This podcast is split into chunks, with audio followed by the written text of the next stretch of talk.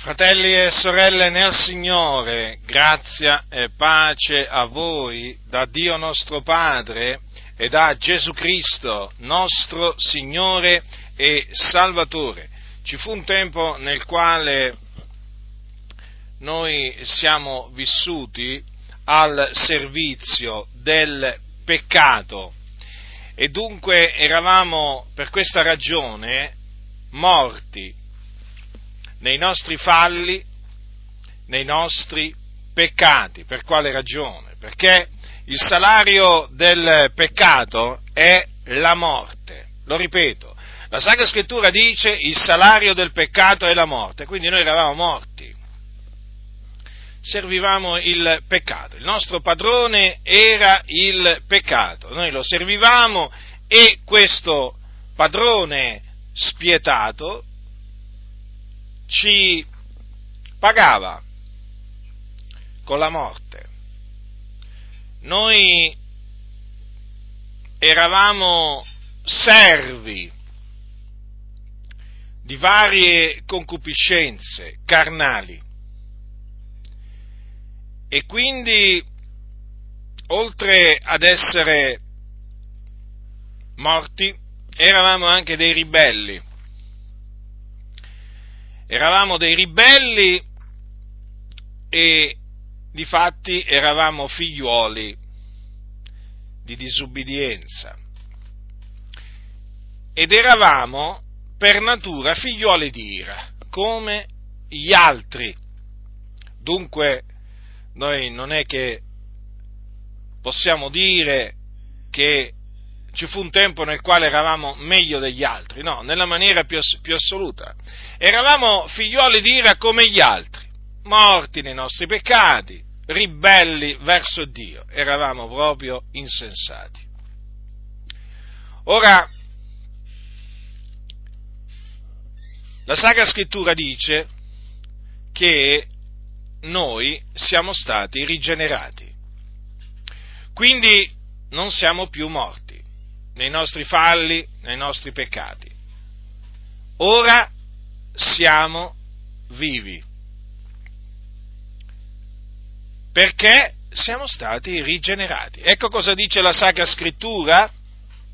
Infatti, nella prima epistola dell'Apostolo Pietro, capitolo 1, dice l'Apostolo Pietro al, dal versetto 22, avendo purificate le anime vostre con l'ubbidienza alla verità per arrivare a un amor fraterno non finto, amatevi l'un l'altro di cuore intensamente, perché siete stati rigenerati non da seme corruttibile, ma incorruttibile, mediante la parola di Dio vivente e permanente, poiché ogni carne è come erba e ogni sua gloria come il fior dell'erba. L'erba si secca e il fiore cade, ma la parola del Signore permane in eterno.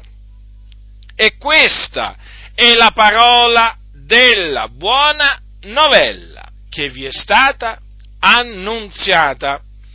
Dunque, vedete, L'Apostolo Pietro ci dice chiaramente che noi siamo stati rigenerati, o come dice all'inizio di questa epistola, eh, siamo stati fatti rinascere, infatti dice al versetto 3, sempre del primo capitolo, benedetto sia l'Iddio e Padre del Signore nostro Gesù Cristo, il quale nella sua gran misericordia ci ha fatti rinascere mediante la resurrezione di Gesù Cristo dai morti, ad una speranza viva in vista di una eredità incorruttibile, immacolata ed immarcescibile, conservata nei cieli per voi, che dalla potenza di Dio, mediante la fede, siete custoditi per la salvazione che sta per essere rivelata negli ultimi tempi. Dunque, notate, qui l'Apostolo Pietro conferma che noi, appunto, siamo stati fatti rinascere. Alcune traduzioni dicono, eh, hanno tradotto in questa maniera, eh, il quale nella sua gran misericordia ci ha dato una nuova nascita. Già, proprio così. Perché questa rigenerazione che noi abbiamo sperimentato non è altro che una nuova nascita, o meglio, la nuova nascita di cui ha parlato il Signore Gesù Cristo a Nicodemo. Al capitolo 3, vogliate prendere il Vangelo scritto da Giovanni, il discepolo che Gesù amava, al capitolo 3. Ascoltate cosa disse Gesù a, eh, a un uomo chiamato Nicodemo che andò di lui eh, di notte. Gli disse così, capitolo 3, versetto 3. In verità, in verità io ti dico che se uno non è nato di nuovo non può vedere il regno di Dio. E più avanti gli ha detto anche, in verità, in verità io ti dico che se uno non è nato d'acqua e di spirito non può entrare nel regno di Dio. Dunque, la nuova nascita che noi abbiamo sperimentato per la misericordia di Dio è indispensabile per entrare nel regno di Dio. Senza la nuova nascita non si può entrare nel regno di Dio, perché senza la nuova nascita si è morti, si è morti nei propri peccati, nei propri falli, capite? Si è senza vita. Ora, noi siamo stati fatti rinascere o rigenerati da Dio. Dunque, questa nuova nascita è stata prodotta in noi da Dio, questa rigenerazione. Non è un qualche cosa che abbiamo prodotto noi, no.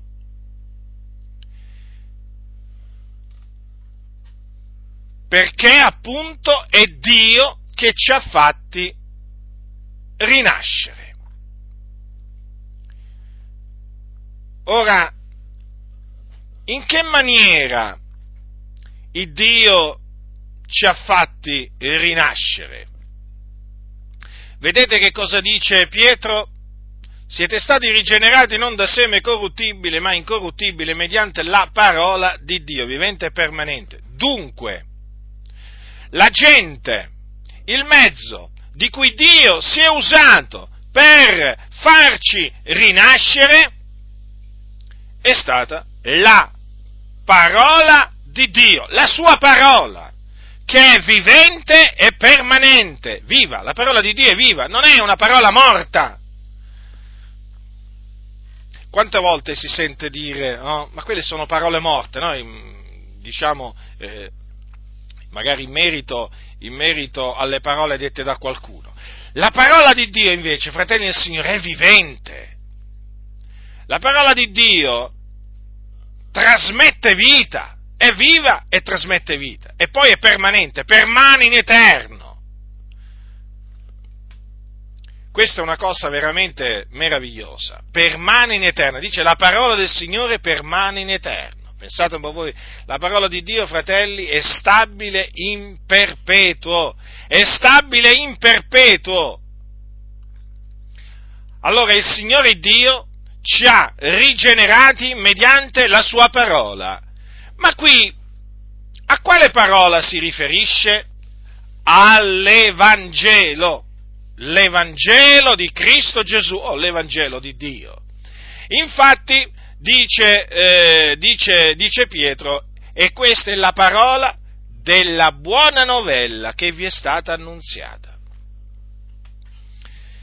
La parola Evangelo significa buona notizia o buona novella. E in che cosa consiste questa buona novella consiste nell'annunzio della morte espiatoria del Signore Gesù Cristo, del suo seppellimento e della sua resurrezione, nonché sue, de, della sua apparizione ai suoi, ai suoi, discepoli dopo essere risorto, perché Gesù dopo essere risuscitato dai morti apparve ai suoi discepoli. Infatti, ascoltate che cosa dice, dice l'Apostolo Paolo ai santi di Corinto in merito all'Evangelo, la buona novella che lui gli aveva annunziato, perché questa è la buona novella che annunziava Paolo, annunziava Pietro, annunziava Giacomo e così via.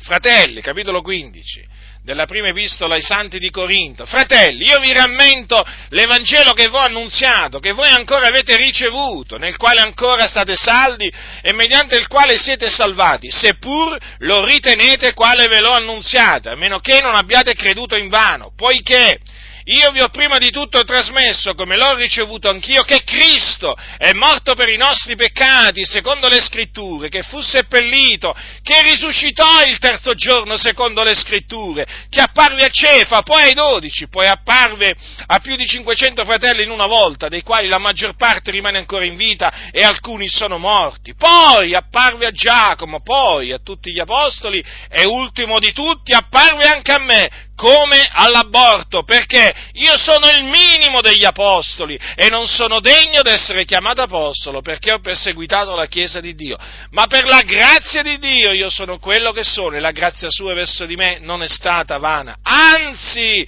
ho faticato più di loro tutti, non già io però, ma la grazia di Dio che è con me, sia dunque io o siano loro così noi predichiamo e così voi avete creduto. Ecco la parola la parola a cui si riferisce l'Apostolo Pietro. È la buona novella che ci è stata annunziata, quindi l'Evangelo, l'Evangelo di Cristo Gesù. E questo è l'Evangelo. Allora dunque Dio ha usato come mezzo la sua santa parola, la sua parola vivente, la sua parola che è permanente, l'Evangelo il suo Evangelo.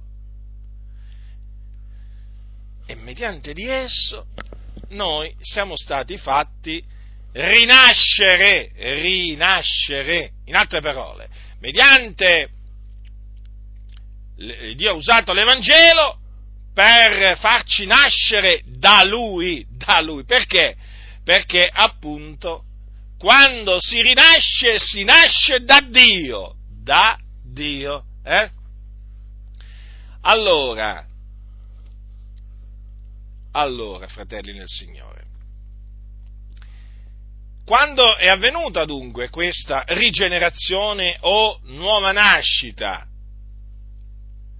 È avvenuta quando abbiamo creduto nella buona novella o nell'Evangelo. Sì, proprio così proprio così.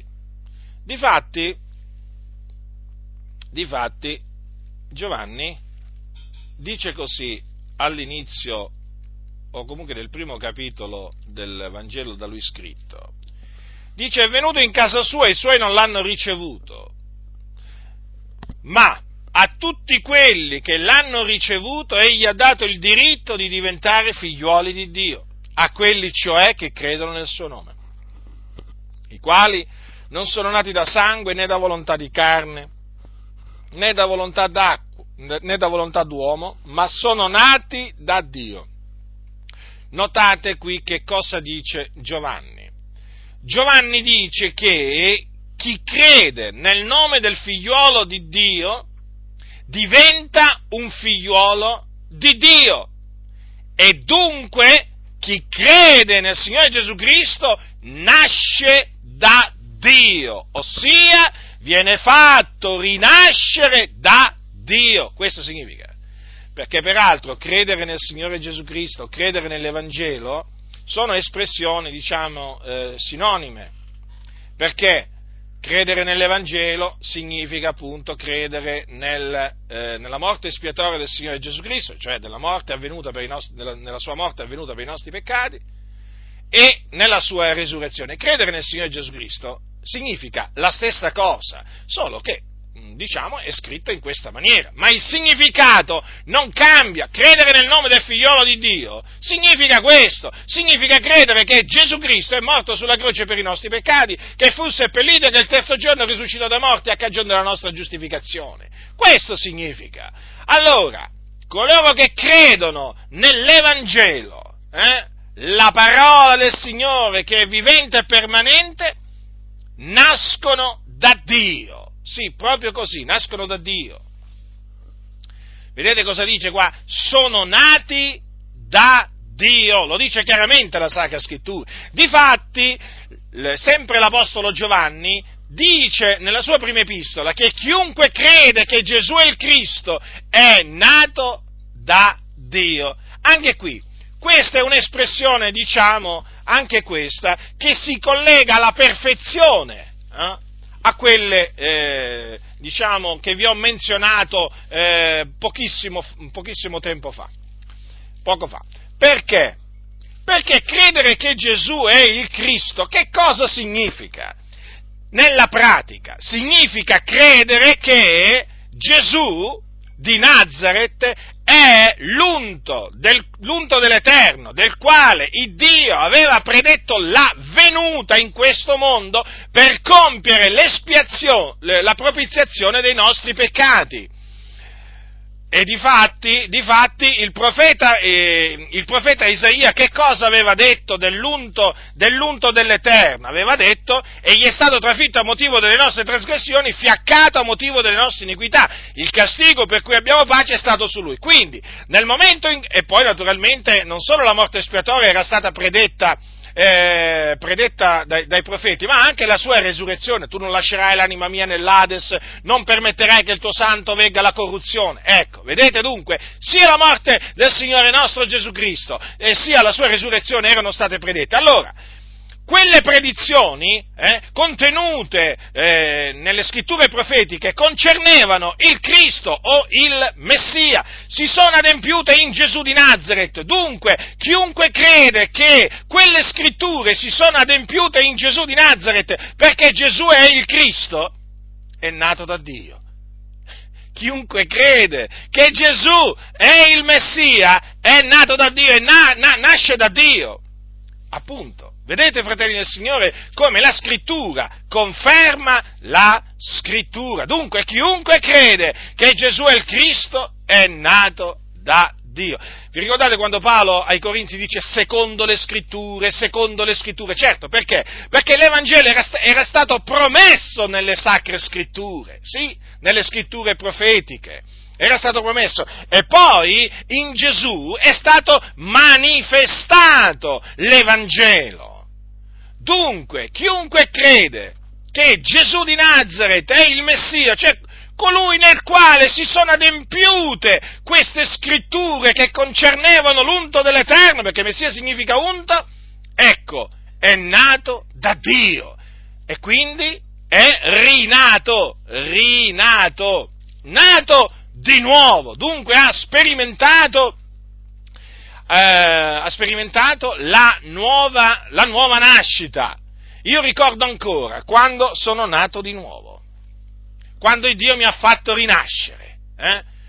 È avvenuto quando ho creduto, quando ho creduto, dopo essermi ravveduto naturalmente, quando ho creduto nell'Evangelo. Ecco, nel momento in cui mi ravvidi e credetti che Gesù Cristo era morto sulla croce per i nostri peccati, che era risuscitato a cagione della nostra giustificazione, ecco, io sperimentai la nuova nascita, mi sentii proprio rinascere, rinascere, mi sentii una nuova creatura, sì, proprio così, proprio così, è proprio così perché mi sentii proprio in quel momento purificato dai miei peccati. Sì, perché quando uno nasce di nuovo avviene proprio questo, si sente purificato dai suoi peccati.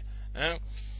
Eh, si sente un figliuolo di Dio, certo, infatti mi ricordo, mi sentì subito un figliuolo di Dio, e certo, se vieni, generato, se vieni generato da Dio, se Dio ti dà la nuova nascita, non puoi che sentirti un suo figliolo. Perché? Perché è Lui! È Lui che ti genera, capisci? E naturalmente Lui manda il suo spirito dentro il tuo cuore. Eh, eh lo spirito, lo, che è lo spirito d'adozione, che insieme al tuo spirito poi attesta che sei un figliuolo di Dio. Eh? Infatti per questo noi possiamo gridare Abba Padre, perché appunto dentro di noi c'è lo spirito, lo spirito di Dio, che è chiamato anche lo spirito del suo, lo spirito del suo figliuolo. Vedete dunque, fratelli nel Signore, noi siamo stati rigenerati, ma pensate, ma pensate che cosa il Signore ha fatto in noi, quale opera gloriosa il Dio ha compiuto in noi, ci ha dato la nuova nascita, ci ha dato la nuova nascita.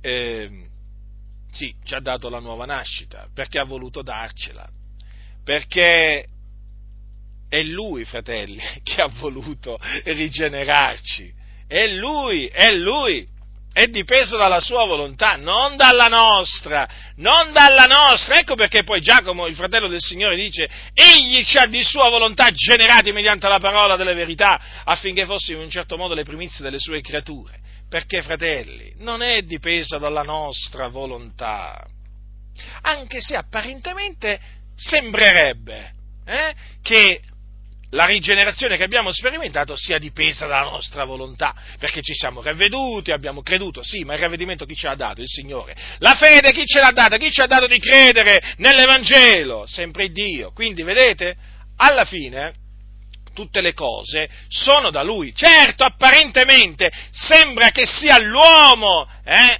che eh, voglia essere rigenerato, ma non è così, fratelli, non è così, non è così è il Dio che ha voluto rigenerarci. Ma ascoltate, ma chi di voi può dire di essere, sta, di, di, di, di essere nato la prima volta per sua volontà, per volontà propria? Eh? Ma chi può dirlo? C'è qualcuno fra di voi che può dirlo? Non credo proprio, fratelli, non c'è nessuno. Non c'è nessuno che può dire, sai, io sono venuto in questo mondo per mia volontà, l'ho deciso io ah, se non fosse stato per me, non sarei, se non fosse dipeso da me, non sarei mai venuto in questo, in questo mondo. No, fratelli nel Signore, la nostra venuta in questo mondo è dipesa da Dio, è Dio che ha voluto farci nascere.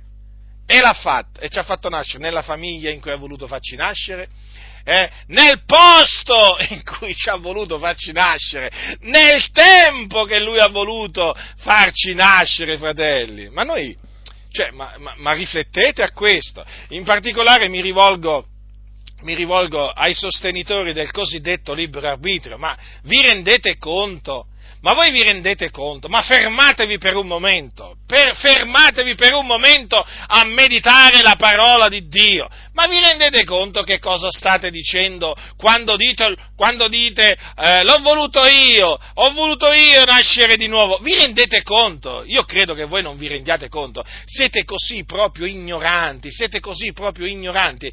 Veramente, ormai eh, vi hanno istillato nella mente questo cosiddetto libero arbitrio che vi ha proprio accettato accecato, proprio, vi ha accecato, vi ha accecato, tanto che non riuscite proprio più a discernere proprio il bene dal male, la destra dalla sinistra.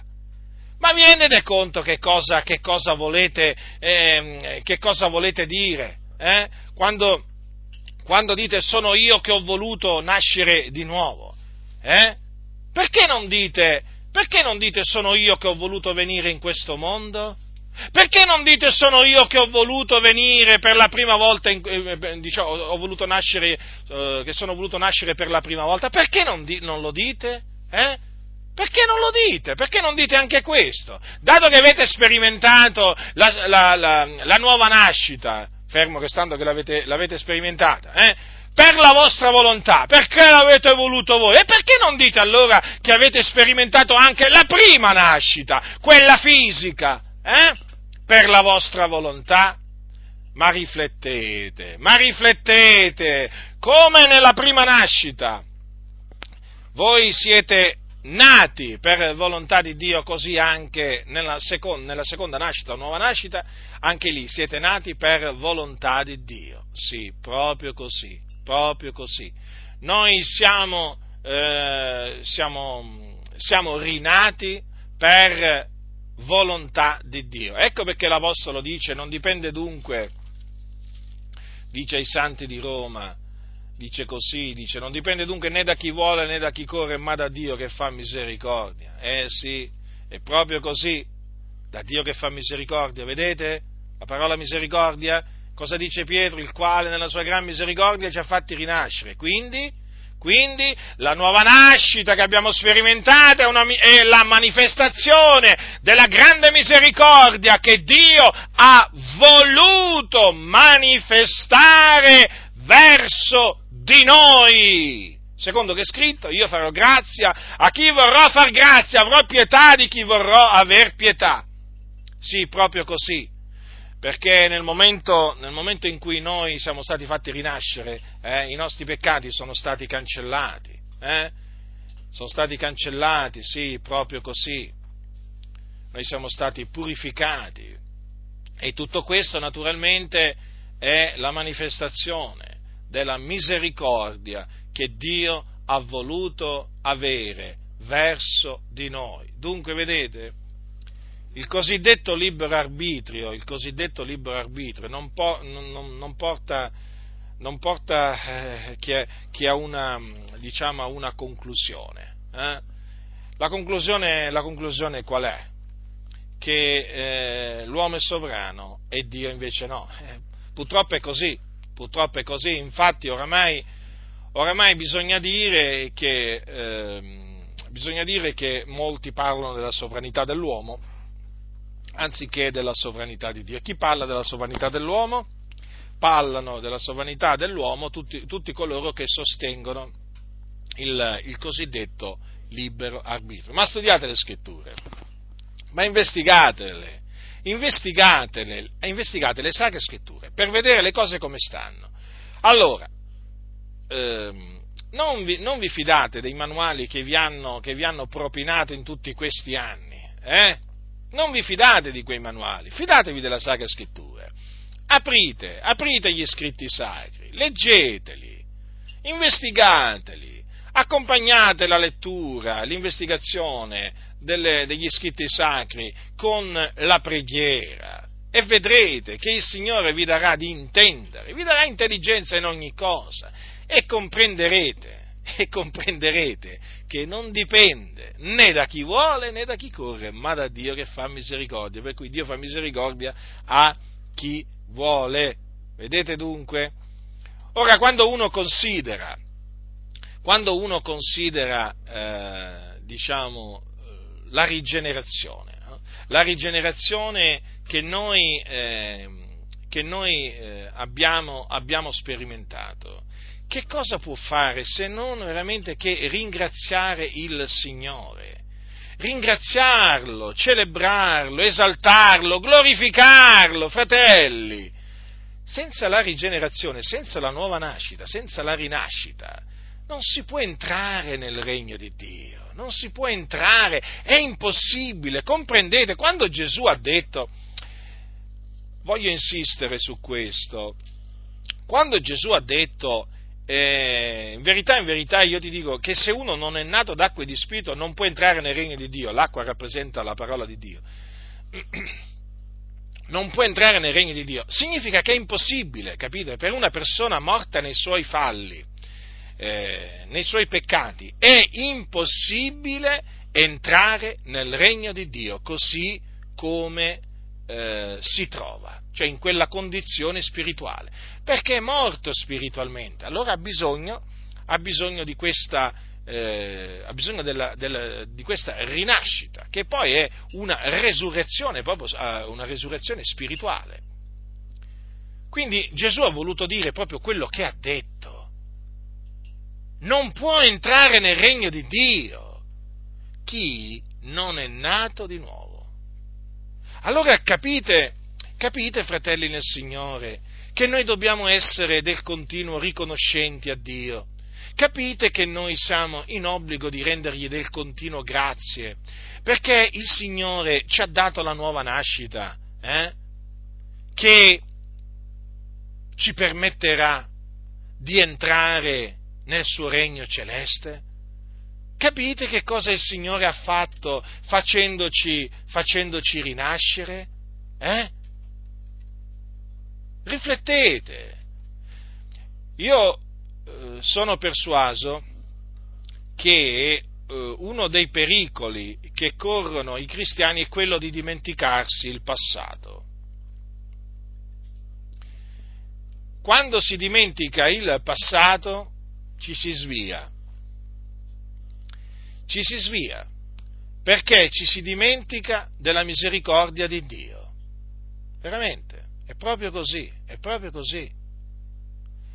Quando ci si dimentica eh, veramente delle grandi cose che il Signore ha fatto per noi, proprio si prendono, si prendono strade laterali, proprio si prendono strade laterali. Quando il popolo di Israele dimenticò eh, quello che il Signore aveva fatto per lui in Egitto, per tirarlo fuori dall'Egitto, quando si dimenticò dei, dei, grandi, dei grandi prodigi che il Signore aveva fatto in suo favore per liberarlo dalla mano di Faraone, vi ricordate che cosa fece il popolo? Eh? Si abbandonò, si abbandonò all'idolatria, alla fornicazione e così avviene.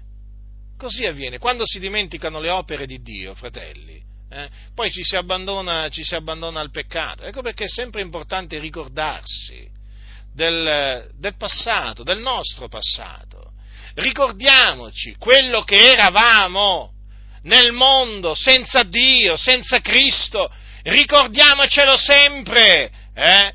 Che in quel tempo eravamo morti nei nostri falli, nei nostri peccati, ricordiamocelo sempre, che eravamo figliuoli di ira come tutti gli altri per natura, ricordiamocelo sempre, che se non fosse stato per il Signore noi non saremmo quello che oggi siamo, se Lui non avesse voluto, farci rinascere, noi saremmo ancora, saremmo ancora morti nei nostri, nei nostri falli. Eh? E quanti di noi sarebbero già all'inferno? Ma il Signore invece aveva decretato di farci rinascere, eh? proprio così, sì, perché il Signore ci ha eletti a salvezza fin dal principio e quindi quando è venuto il tempo da Lui stabilito, Egli ci ha dato il ravvedimento, ci ha dato la fede, ci ha dato di credere nel Vangelo, nella buona novella della pace, eh? per essere rigenerati dalla parola, dalla parola del Signore vivente e permanente. Eh? Se non fosse stato per il Signore eh, che ha voluto farci rinascere, dove saremmo noi? Dove saremmo noi, fratelli? Allora, se noi oggi siamo rinati, se noi oggi siamo nati di nuovo, lo dobbiamo al Signore. A Lui dobbiamo tutto ciò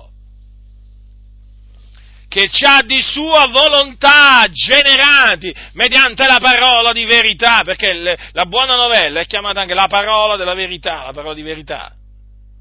Lo dobbiamo a Lui, fratelli nel Signore. E io fino a che avrò un alito di vita mi studierò di ricordarvi queste cose, perché le ritengo fondamentali, fondamentali, per poter continuare ad apprezzare l'opera del Signore nella nostra vita, per poter continuare a lodarlo, a esaltarlo, a celebrarlo come si conviene, perché noi siamo il popolo di Dio. Noi non siamo un popolo qualsiasi, noi siamo il popolo che Dio si è acquistato affinché proclamiamo le virtù di colui che ci ha chiamati dalle tenebre alla sua meravigliosa luce, sì, perché quando eravamo senza Dio eravamo nelle tenebre, eh? Quando eravamo senza Cristo eravamo nelle tenebre, ma ora in Cristo siamo nella luce, siamo figlioli di luce. E allora ricordiamoci, fratelli nel Signore, quello che eravamo in quel tempo, quando eravamo senza Dio e senza Cristo nel mondo. Che cosa eravamo? Ma che cosa eravamo? Che cosa eravamo?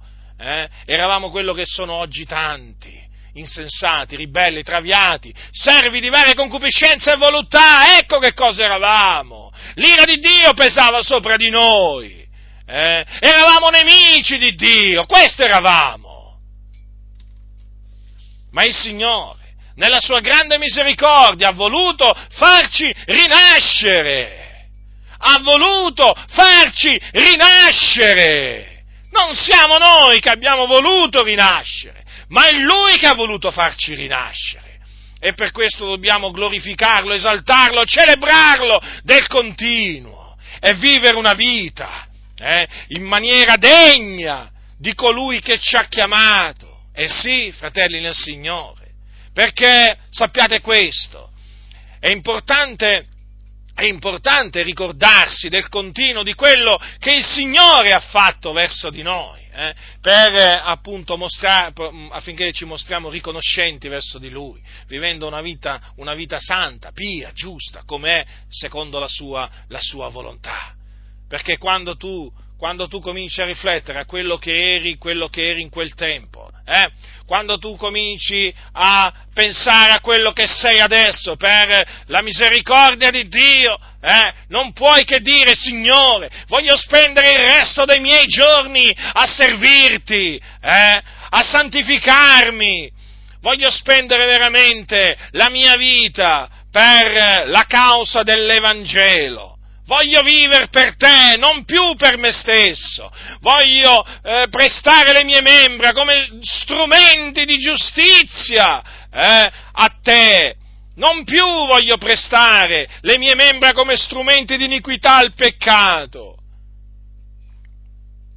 Molti invece che cosa fanno? Hanno dimenticato hanno dimenticato la grande misericordia che Dio ha avuto verso di loro, facendoli un giorno rinascere. L'hanno proprio dimenticata questa grande misericordia. E si sono, e si sono abbandonati eh, al peccato, perché è questa la triste realtà. Questa è la triste realtà. Hanno dimenticato. E quindi non si sono sentiti più in dovere eh, di mostrarsi riconoscenti verso il Signore, non si sono più sentiti in dovere di glorificarlo, celebrarlo, esaltarlo privatamente, pubblicamente per la sua grande misericordia che ha avuto. Eh? E infatti li vedete, parlano, ragionano, vivono come quelli del mondo, è uno scandalo. La Bibbia dice non amate il mondo, né le cose che sono nel mondo, questi amano il mondo e le cose che sono nel mondo sono irriconoscibili, sono irriconoscibili. All'inizio si sono rallegrati per, per aver sperimentato la nuova nascita. E poi, e poi è arrivato il momento in cui hanno voluto conformarsi al mondo, alle concupiscenze del mondo, invece di vivere una vita santa o di continuare a vivere una vita santa, eh, si sono abbandonati al peccato. E adesso guardateli, ascoltateli, eh, sono veramente la vergogna dell'Evangelo, sono uno scandalo. E quindi, per non cadere nello stesso errore, per non fare la stessa fine di costoro, studiamoci di ricordarci sempre della grande misericordia che Dio ha mostrato verso di noi facendoci rinascere.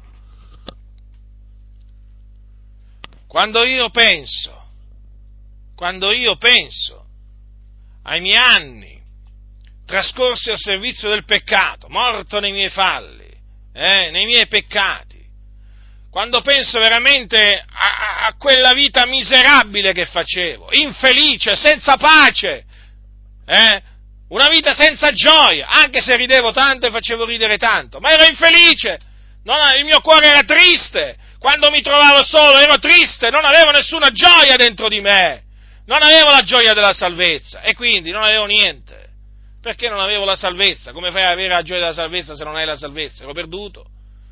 Ero perduto. Vivevo una vita vana, al servizio della vanità. Eh?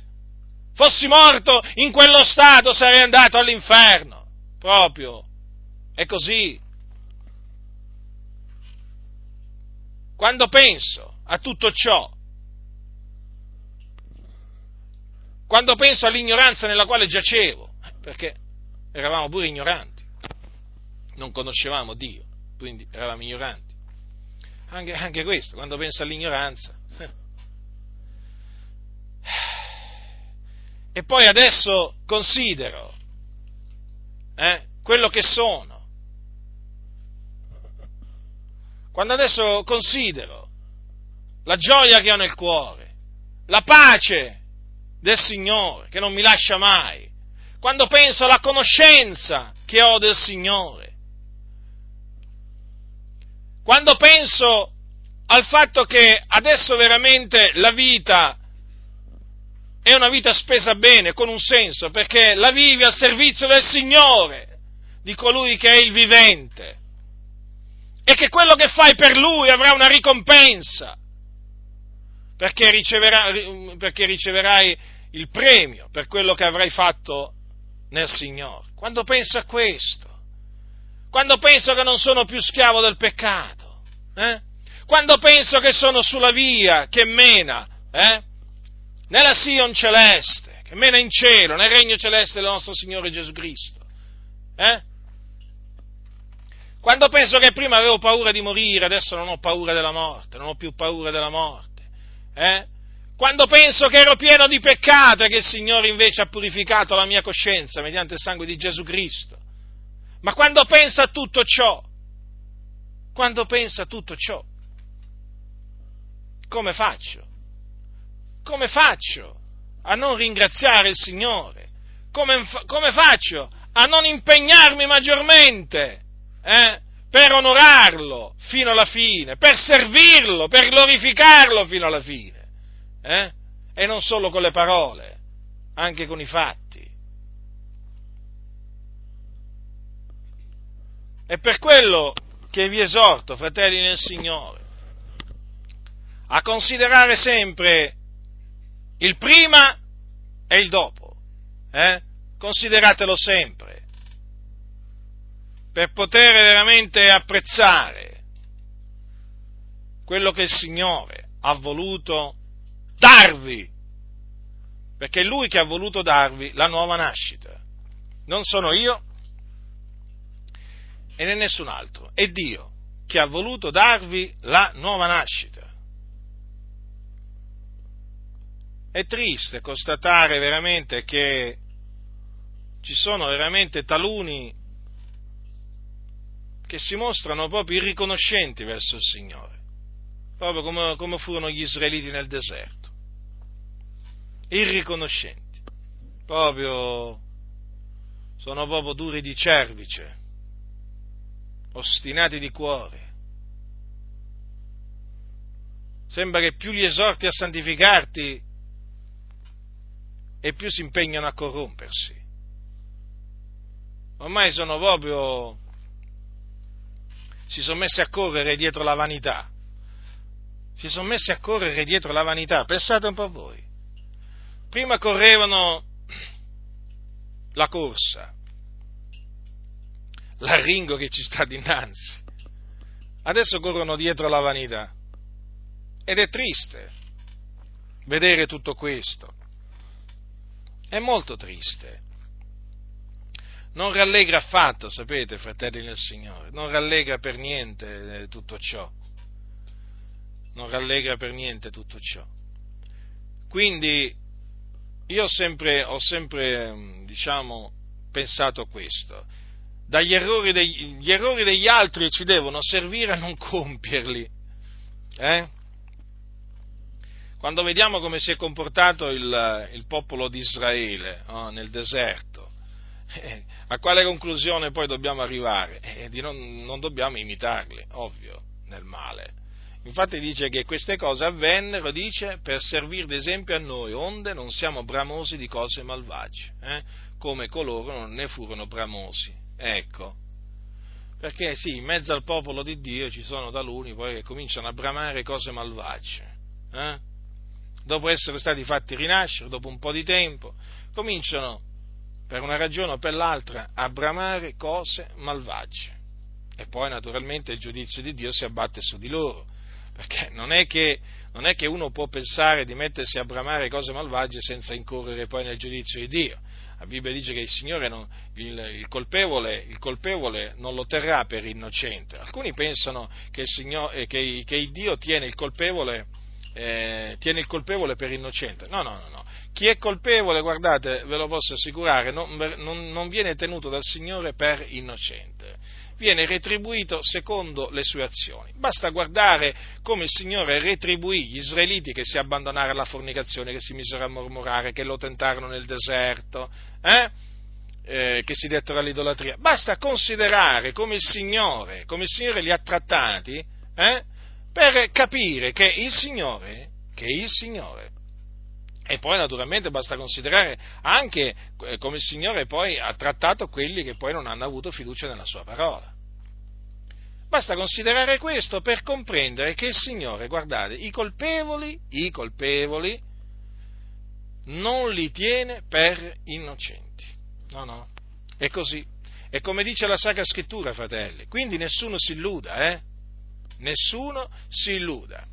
Quindi vedete, la rigenerazione, la rigenerazione che noi abbiamo sperimentato, l'abbiamo sperimentata in virtù della potenza della parola di Dio. Eh? E naturalmente anche in virtù della potenza dello Spirito Santo, perché appunto Gesù ha parlato di, una, di nascere d'acqua e di Spirito. L'acqua, vi ho detto prima, che rappresenta la parola, eh, la parola di Dio. Eh? Lo Spirito, naturalmente, la terza persona della, eh, della divinità, lo Spirito del Signore vivifica, come la parola vivifica, anche lo Spirito vivifica. Dunque, vedete quanto è potente l'Evangelo, l'Evangelo o la buona novella nel quale abbiamo creduto e che annunziamo? È un seme incorruttibile, mediante il quale siamo nati da Dio. Riflettete anche a questo, eh? alla potenza di questo seme, la potenza, capite? La potenza trasformatrice, la potenza rigeneratrice Ecco perché bisogna predicare l'Evangelo così come lo annunziavano gli apostoli, perché questo è il seme incorruttibile mediante il quale il Dio dona la nuova nascita o fa rinascere il peccatore. Vi ricordate cosa diceva l'Apostolo Paolo? Non mi vergogno dell'Evangelo, dice perché se potenza di Dio per la salvezza d'ognuno che crede, lo diceva, diceva ai Romani. Dice poiché io non mi vergogno dell'Evangelo perché se potenza di Dio per la salvezza d'ogni credente o d'ognuno che crede. Eh? Vedete dunque nelle parole, queste dell'Apostolo Paolo ai Santi di Roma, in queste parole invece dell'Apostolo Pietro, qui nella sua prima epistola, viene eh, implicitamente rimarcata la potenza rigeneratrice della buona novella, fratelli nel Signore. E quindi, davanti a queste affermazioni, come fai a dubitare della potenza, della potenza dell'Evangelo? Non puoi che riconoscere che l'Evangelo è potente, eh? È veramente potente da fare rinascere, da far rinascere chi, chi crede in esso. E ricordatevi che chi crede in esso viene messo in grado da Dio di credere, eh? non è che uno decide di credere così. No, no, no, no, no, per sua volontà. No! È Dio che mette l'uomo in grado di credere, che lo fa credere, gli dona la fede. Eh? Allora consideravo veramente la potenza rigeneratrice eh, che c'è nella buona novella. Pensate, fratelli, quando l'uomo crede nella buona novella, la buona novella lo rigenera, lo rigenera, lo rigenera. Allora alla fine poi uno crede perché Dio gli dà di credere la parola viene dal Signore. Eh? Alla fine vedete che tutto viene dal Signore. Che hai tu che non l'hai ricevuto? Che hai tu che non l'hai ricevuto? Eh? Dio fa sì quindi che la, parola, la buona novella sia annunziata, eh? Eh, questo seme incorruttibile, e Dio fa sì che poi alcuni tra coloro che ascoltano credano in, in essa, nella buona novella, e quindi che vengano rigenerati mediante questo seme incorruttibile. Certo, il piano di Dio, eh? il, modo, il modo di operare di Dio, quanto è savio il Signore, eh? quanto è savio il Signore, fratelli nel Signore. Quando uno veramente considera la, la, la, sapienza di Dio, perché qui proprio si vede proprio no? la, sapienza, la sapienza di Dio, certo se uno non la vede vuol dire che è cieco, eh? Allora uno dice ma veramente Signore, ma quanto sei savio? Ma chi è come te? Ma nessuno è come il Signore, non c'è nessuno come il Signore. Allora vedete, bisogna considerare anche la potenza, perché in queste parole proprio viene rimarcata eh, implicitamente la potenza rigeneratrice della, della, parola, della parola di Dio. Ecco perché noi non sentiamo la necessità di usare mimi, scene teatrali, buffonerie di vario genere, eh? sti mezzi, sti mezzi moderni. per, eh, per evangelizzare.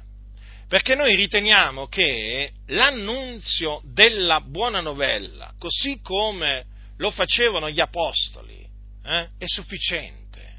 È sufficiente. Quando tu predichi la buona novella, ricordati, stai predicando la potenza di Dio per la salvezza di ognuno che crede.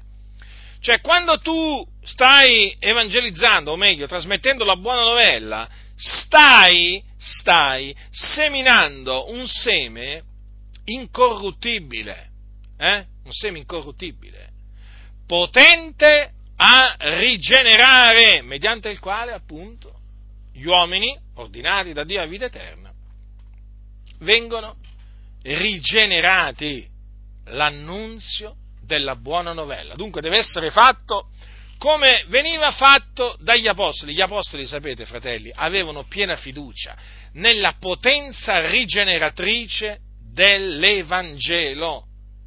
Naturalmente avevano anche fiducia in Dio, che li aveva mandati a predicare. Loro credevano fermamente, gli apostoli, che quelli che erano ordinati a vita eterna eh, avrebbero creduto, avrebbero creduto non è che si preoccupavano, eh? non si preoccupavano, eh, diciamo, di, eh, di, adeguare il messaggio no? Alla, ehm, diciamo, alle popolazioni. No, no, no, no, no, nella maniera più assoluta. E nemmeno cercavano, eh, diciamo, non, e, e, nemmeno escogitavano chissà quali eh, strategie per eh, diffondere o raggiungere le, raggiungere le, persone con la buona novella, no, si limitavano a predicare. D'altronde Gesù ha detto, disse, andate per tutto il mondo, predicate l'Evangelo ad ogni creatura, predicate, predicate. Loro si limitavano a predicare la buona novella, eh? essendo pienamente persuasi della potenza eh? del messaggio. E poi, essendo pienamente persuasi che il Dio avrebbe eh, diciamo, indotto a credere, avrebbe dato di credere a coloro che erano ordinati a vita eterna, perché è scritto quelli che erano ordinati a vita eterna credettero. Dunque, mettendo assieme queste cose, rendetevi conto, eh, rendetevi conto quanto fossero diversi gli apostoli eh, da tanti eh, che oggi dicono di essere predicatori dell'Evangelo. Eh? Ma considerate questo voi. Oggi pare che la, la, la predicazione dell'Evangelo non sia più, come la facevano gli apostoli, non sia più sufficiente. Eh? Il punto sapete qual è? Io sono persuaso che molti non credono più che l'Evangelo è potenza di Dio per la salvezza di ognuno che crede. No, non ci credono più. Sì, magari dicono con la bocca così, però non ci credono ma non credono neppure che l'Evangelo veramente eh, abbia questa potenza rigeneratrice. Ma perché altrimenti lo annunzierebbero come lo annunziavano gli apostoli, non vi pare? Invece non solo non lo annunziano come lo annunziavano gli apostoli, perché il messaggio di evangelizzazione ormai sapete qual è, Gesù ti ama, Dio amore. E invece non è quello il messaggio, il messaggio di evangelizzazione. Non solo, non solo l'hanno hanno distorto, pervertito il messaggio di evangelizzazione, ma anche i mezzi, oramai proprio, sono quelli che sono, li sapete, no? I pupazzi, i mimi, le scene teatrali, i film, anche film horror, addirittura adesso si sono messi a fare pure i film horror, i film dell'orrore, sempre per evangelizzare, una roba scandalosa proprio. Ma questi proprio vanno di male in peggio, ma d'altronde la scrittura lo dice, i malvagi e gli impostori andranno di male in peggio, non è che dice che miglioreranno, no, andranno di male in peggio, oramai fanno tutto quello che diciamo possono fare per disubbidire a Dio, per ribellarsi a Dio, non gli sta più bene quello che sta scritto nella parola del Signore. Loro vogliono fare di testa loro, ma sono dei ribelli, sono dei ribelli. Dunque, vedete, fratelli del Signore, queste parole scritte nella Bibbia ci, ci, ricordano tante cose, ci fanno riflettere su tante cose, mica su una o su due cose solamente, su tante cose. Il savio riflette, il savio, o stolto no, ma il savio riflette, il savio medita, ma perché il savio ha il suo diletto nella parola di Dio il savio ha ricevuto sapienza da Dio. E dunque si diletta nel meditare la parola di Dio. E ogni qualvolta la medita viene arricchito, viene arricchito, cresce, diventa più savio che mai. Certo la parola di Dio, fonte di sapienza, eh? Quanto veramente ti fa crescere anche nella sapienza. Vedete dunque, fratelli nel Signore, che cosa ci ha detto dunque l'Apostolo, l'Apostolo Pietro? Che siamo stati rigenerati non da seme corruttibile, ma incorruttibile mediante la parola di Dio, vivente e permanente, poiché ogni carne è come erba, ogni sua gloria come il fior dell'erba. L'erba si secca, il fiore cade, ma la parola del Signore permane in eterno. E questa è la parola della buona novella che vi è stata annunziata. Dunque, ricordiamoci della buona novella che ci è stata annunziata. Ricordiamoci che mediante questa parola noi siamo stati rigenerati da Dio, perché Dio ha voluto rigenerarci, lui che ci ha fatto rinascere e quindi la nostra nuova nascita è dipesa dalla volontà di Dio, come peraltro la prima nascita è dipesa dalla volontà di Dio, così anche la seconda, chiamiamola così per comodità, è dipesa da, da Dio. Eh, quando considero quando considero questo, guardate, ma come fai? Ma come fai a non, fai a non riflettere sul fatto che veramente siamo rinati per volontà di Dio? Siamo nati da Dio perché Lui ha voluto farci, farci nascere da Lui, capite? È una cosa veramente meravigliosa, meravigliosa. Veramente, quando uno, quando uno ci pensa, quando uno ci pensa e dice ma veramente Signore, ma allora io che ho fatto?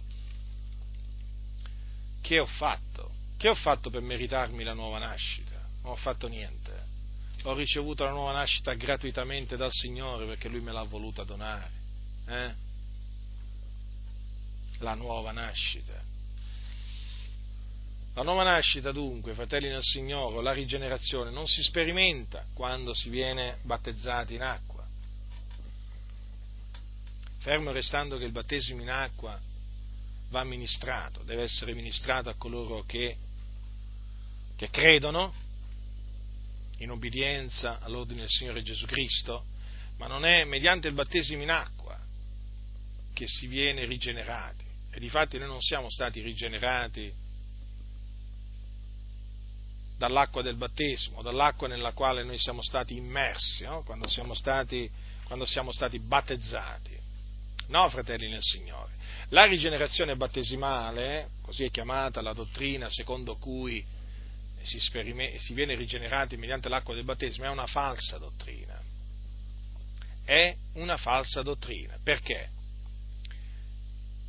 Allora, Gesù ha detto, chi avrà creduto, chi avrà creduto, sarà stato battezzato, sarà salvato. Allora, dunque gli apostoli battezzavano coloro che credevano. Coloro che credevano che Gesù Cristo è morto sulla croce per i nostri peccati, fu seppellito, che risuscitò al terzo giorno, o che credevano che Gesù è il Cristo. Allora, gli apostoli battezzavano coloro che avevano creduto. Allora, la Bibbia dice che chiunque crede che Gesù è il Cristo è nato da Dio. Lo dice Giovanni questo, eh? Nella sua prima epistola. Chiunque crede che Gesù è il Cristo è nato da Dio. Allora, se il battesimo segue la fede e o meglio, il battesimo viene ministrato a chi ha creduto, e se chi ha creduto che Gesù è il Cristo è nato da Dio, è evidente che non si nasce da Dio mediante il battesimo in acqua. In altre parole, si nasce da Dio quando si crede, non quando si viene battezzati in acqua. Il battesimo è la richiesta di una buona coscienza fatta a Dio, certamente, però non è l'acqua del battesimo che ci ha fatti rinascere. Ci ha fatti rinascere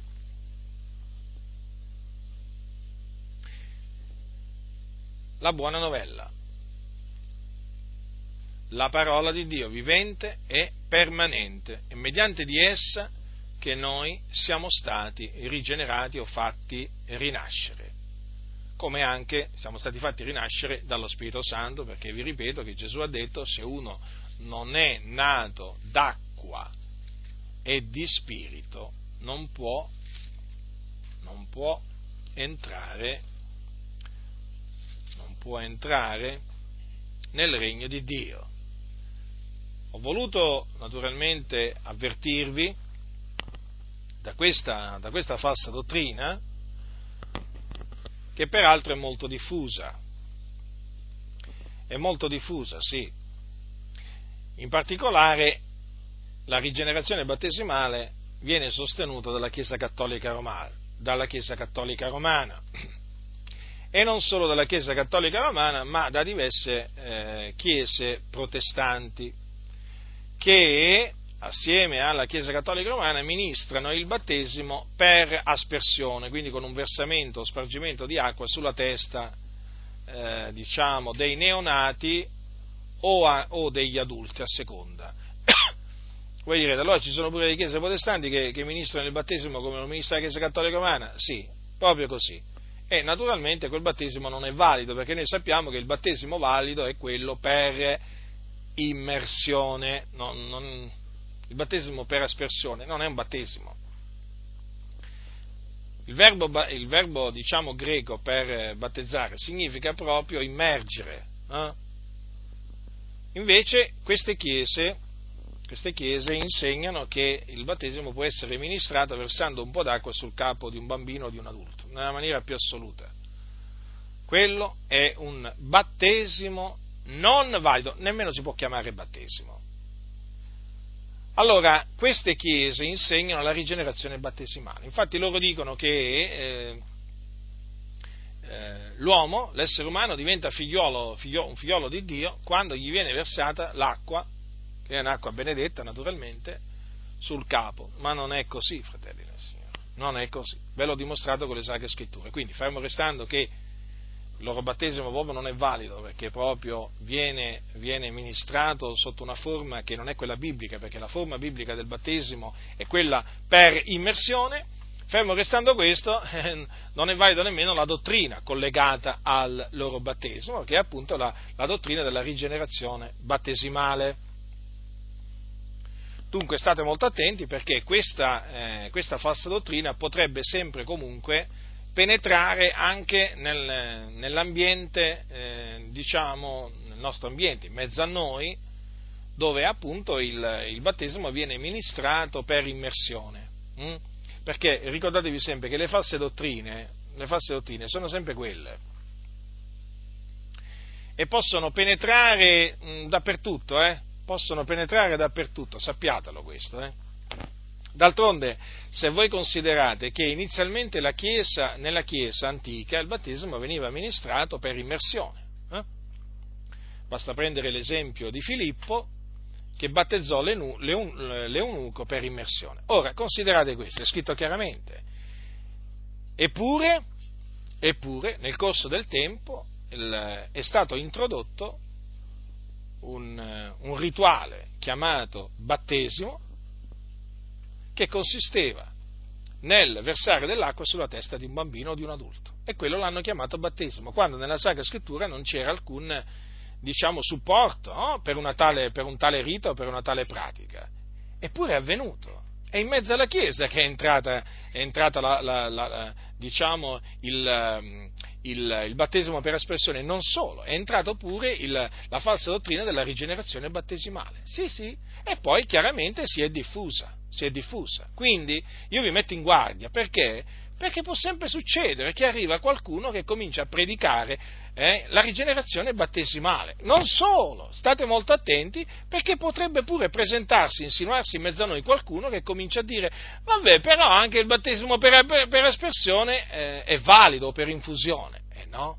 State molto attenti, eh, fratelli del Signore, quando si insinuano costori dovete subito turare la bocca, subito, subito, non dovete, non dovete proprio assolutamente permettere che quel lievito si diffonda, perché è un lievito malvagio che poi fa lievitare tutta la pasta. Ricordatevi come si è ridotta la Chiesa Cattolica Romana. Eh?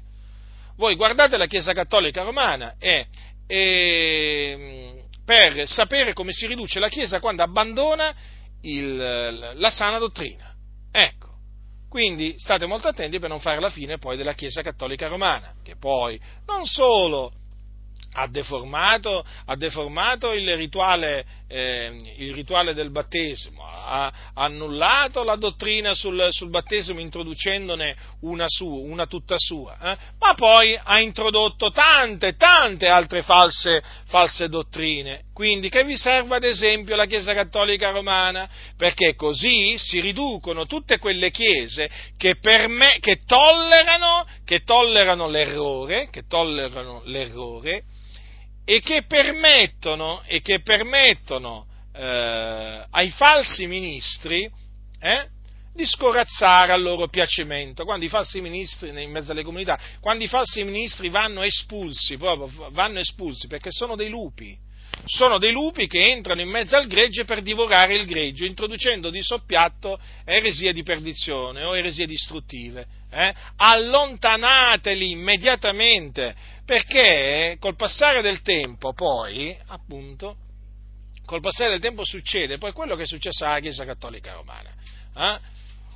ho detto, diverso, ho detto dico, dico, spesso ai fratelli, se la, Chiesa, se la, Chiesa, di Roma si fosse attenuta alla, anche solo all'epistola che Paolo scrisse all'antica Chiesa di Roma, ma voi pensate che si sarebbe mai ridotta come si è ridotta adesso? Eh? No, mai, mai! E invece, proprio perché ha abbandonato la parola del Signore, si è ridotta in questa maniera. Ecco perché la Chiesa Cattolica Romana serve come esempio oh, per far vedere ai santi come si eh, riduce una Chiesa quando rigetta la dottrina degli Apostoli. Quindi ritenete il eh, battesimo, diciamo, per immersione, eh, ministrato nel nome del Padre, del Figliolo e dello Spirito Santo a coloro eh, che hanno creduto, eh, e ritenete il sano insegnamento relativamente al battesimo, eh, che è una, la richiesta di una buona coscienza fatta a Dio. Eh? Non è l'atto tramite il quale si nasce, si nasce di nuovo, si viene fatti rinascere ehm, da Dio. Io ricordo ancora che quando fui battezzato in acqua non è che mi sentii eh, nato di nuovo. Io mi ero sentito nato di nuovo quando mi ero ravveduto e avevo creduto nell'Evangelo del Signore nostro Gesù Cristo. I miei peccati io avevo sentito che erano stati perdonati quando avevo creduto nel Signore Gesù Cristo. Io sentivo di essere, sta- di essere diventato un figlio di Dio quando avevo creduto nel Signore Gesù Cristo. Eh? non quando poi sono stato battezzato in acqua, fermo restando che il battesimo in acqua è naturalmente un comandamento, eh? non è che è facoltativo il battesimo in acqua, è un comandamento a cui eh, si devono sottoporre coloro che hanno creduto. Eh? Allora vi ho voluto mettere in guardia naturalmente perché quando si parla eh, da questa falsa dottrina della rigenerazione battesimale, perché eh, quando si parla della, della, rigenerazione, naturalmente credo che sia imperativo, eh, imperativo mettere in guardia i santi da questa, da questa falsa dottrina che appunto, eh, perché è falsa, ehm, non, non corrisponde alla, alla, dottrina, alla, dottrina, degli apostoli. Eh? E poi li vedete tutti questi che si sono fatti battezzare da piccoli, no? Mm, dicono di essere diventati figlioli di Dio, li vedete, sono figli del diavolo. Eh? Ma li avete visti questi? Eh? Ma, prendete, ma, prendete, veramente, ma prendete veramente anche, anche come, come, esempio la curia romana, no? Sono stati tutti, tutti battezzati, no? Questi qua tutti battezzati, tutti rigenerati, no? secondo, secondo, la dottrina, secondo, la dottrina, cattolica. Ma li vedete? Ma che sono figli di Dio? Ma che sono figli di Dio? Dal loro modo di operare, eh, dal loro modo di parlare si evince che non sono dei figli di Dio, sono dei, figli, dei figlioli di ira, eh? per natura. Per cui, vedete, ma quale rigenerazione battesimale? Ma non è così. Non è così. Si illudono coloro che pensano di, essere diventati figliuoli di Dio eh, quando gli hanno buttato un po' d'acqua, gli hanno versato un po' d'acqua sulla testa, ma come si illudono, come si illudono. Peraltro c'è un'altra cosa in merito al battesimo, ci sono chiese protestanti che ehm, non insegnano la rigenerazione battesimale, però hanno sempre un battesimo non valido che è sempre quello per aspersione. Eh?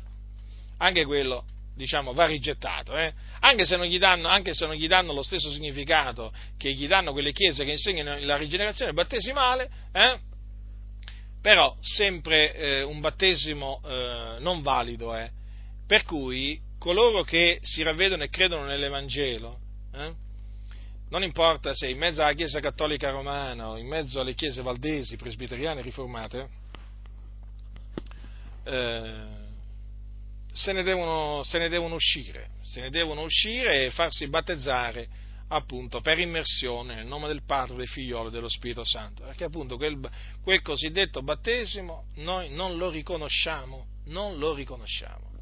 Dunque, fratelli del Signore, ritenete appunto il sano insegnamento della parola di Dio in merito, in merito alla, alla rigenerazione.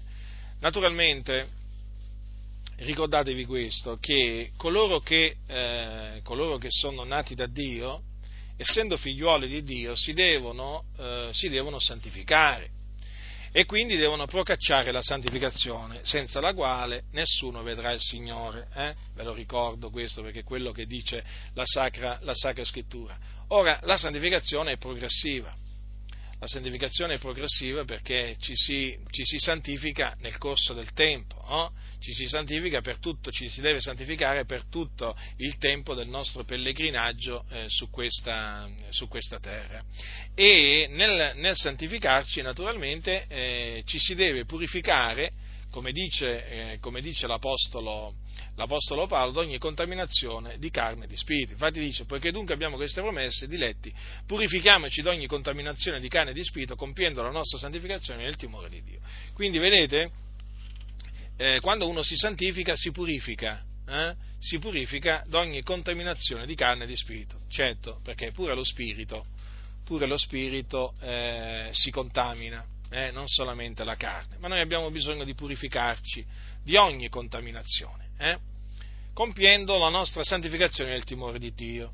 Quindi non scambiate la, eh, la, nuova, la, la rigenerazione con la, eh, con santificazione, eh? quella che appunto noi dobbiamo procacciare. Noi dobbiamo procacciare dal momento appunto che siamo nati, nati da Dio, perché Dio ci comanda di essere santi, perché Dio ce lo comanda. Noi perché, dobbiamo, perché noi procacciamo la santificazione? Perché Dio ci comanda di essere santi. Noi a chi dobbiamo obbedire? Dobbiamo obbedire al Signore, eh? a colui che ci ha chiamato dalle, dalle tenebre alla sua meravigliosa, uh, meravigliosa luce.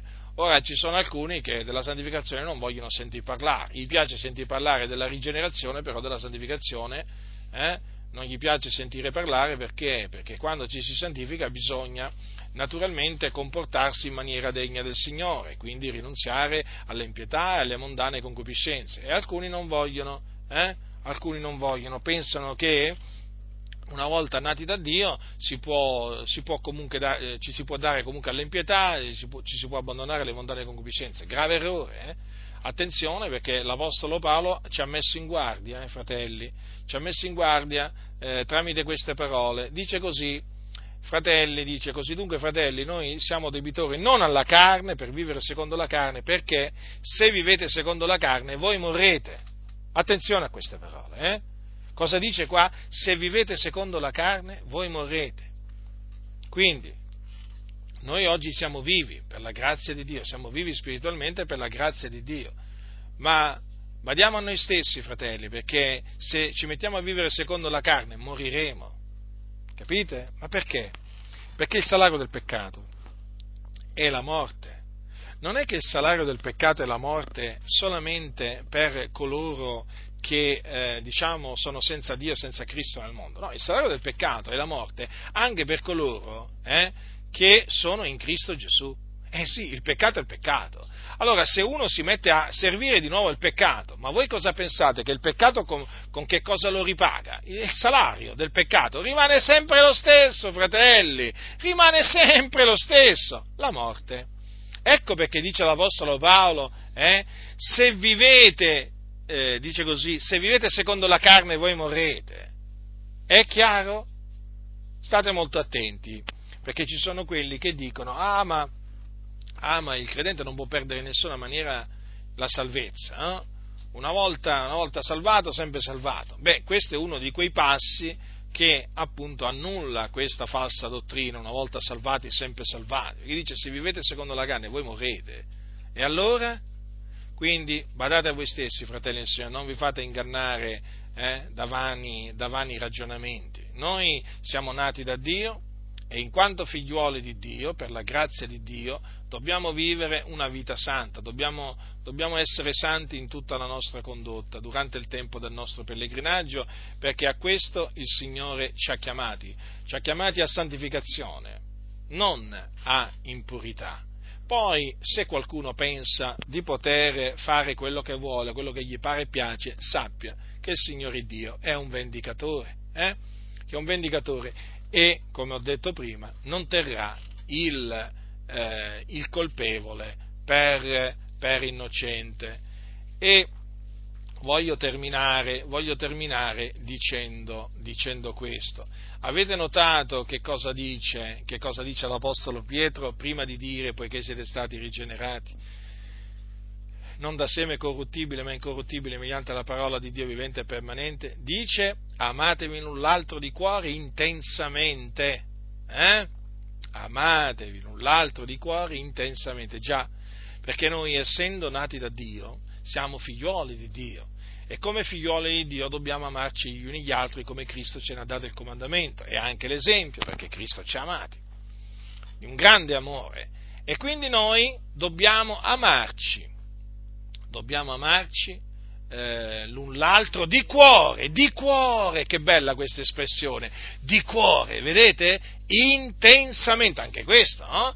Anche questo è veramente una, una, parola, una parola, che fa riflettere, no? L'amore deve essere intenso, fratelli, l'amore, l'amore deve essere intenso. Quindi l'amore è da Dio, l'amore è da Dio, fratelli, perché Dio è amore. Quindi noi, quindi noi dobbiamo, fratelli nel Signore, avere questo in mente, che dobbiamo amarci, amarci perché il Signore vuole che noi ci amiamo e chi ama, chi ama, conosce il Dio, fratelli nel Signore. Quindi continuiamo ad amarci null'altro di cuore intensamente. La grazia del Signore nostro Gesù Cristo sia con tutti eh, coloro che lo amano con purità incorrotta.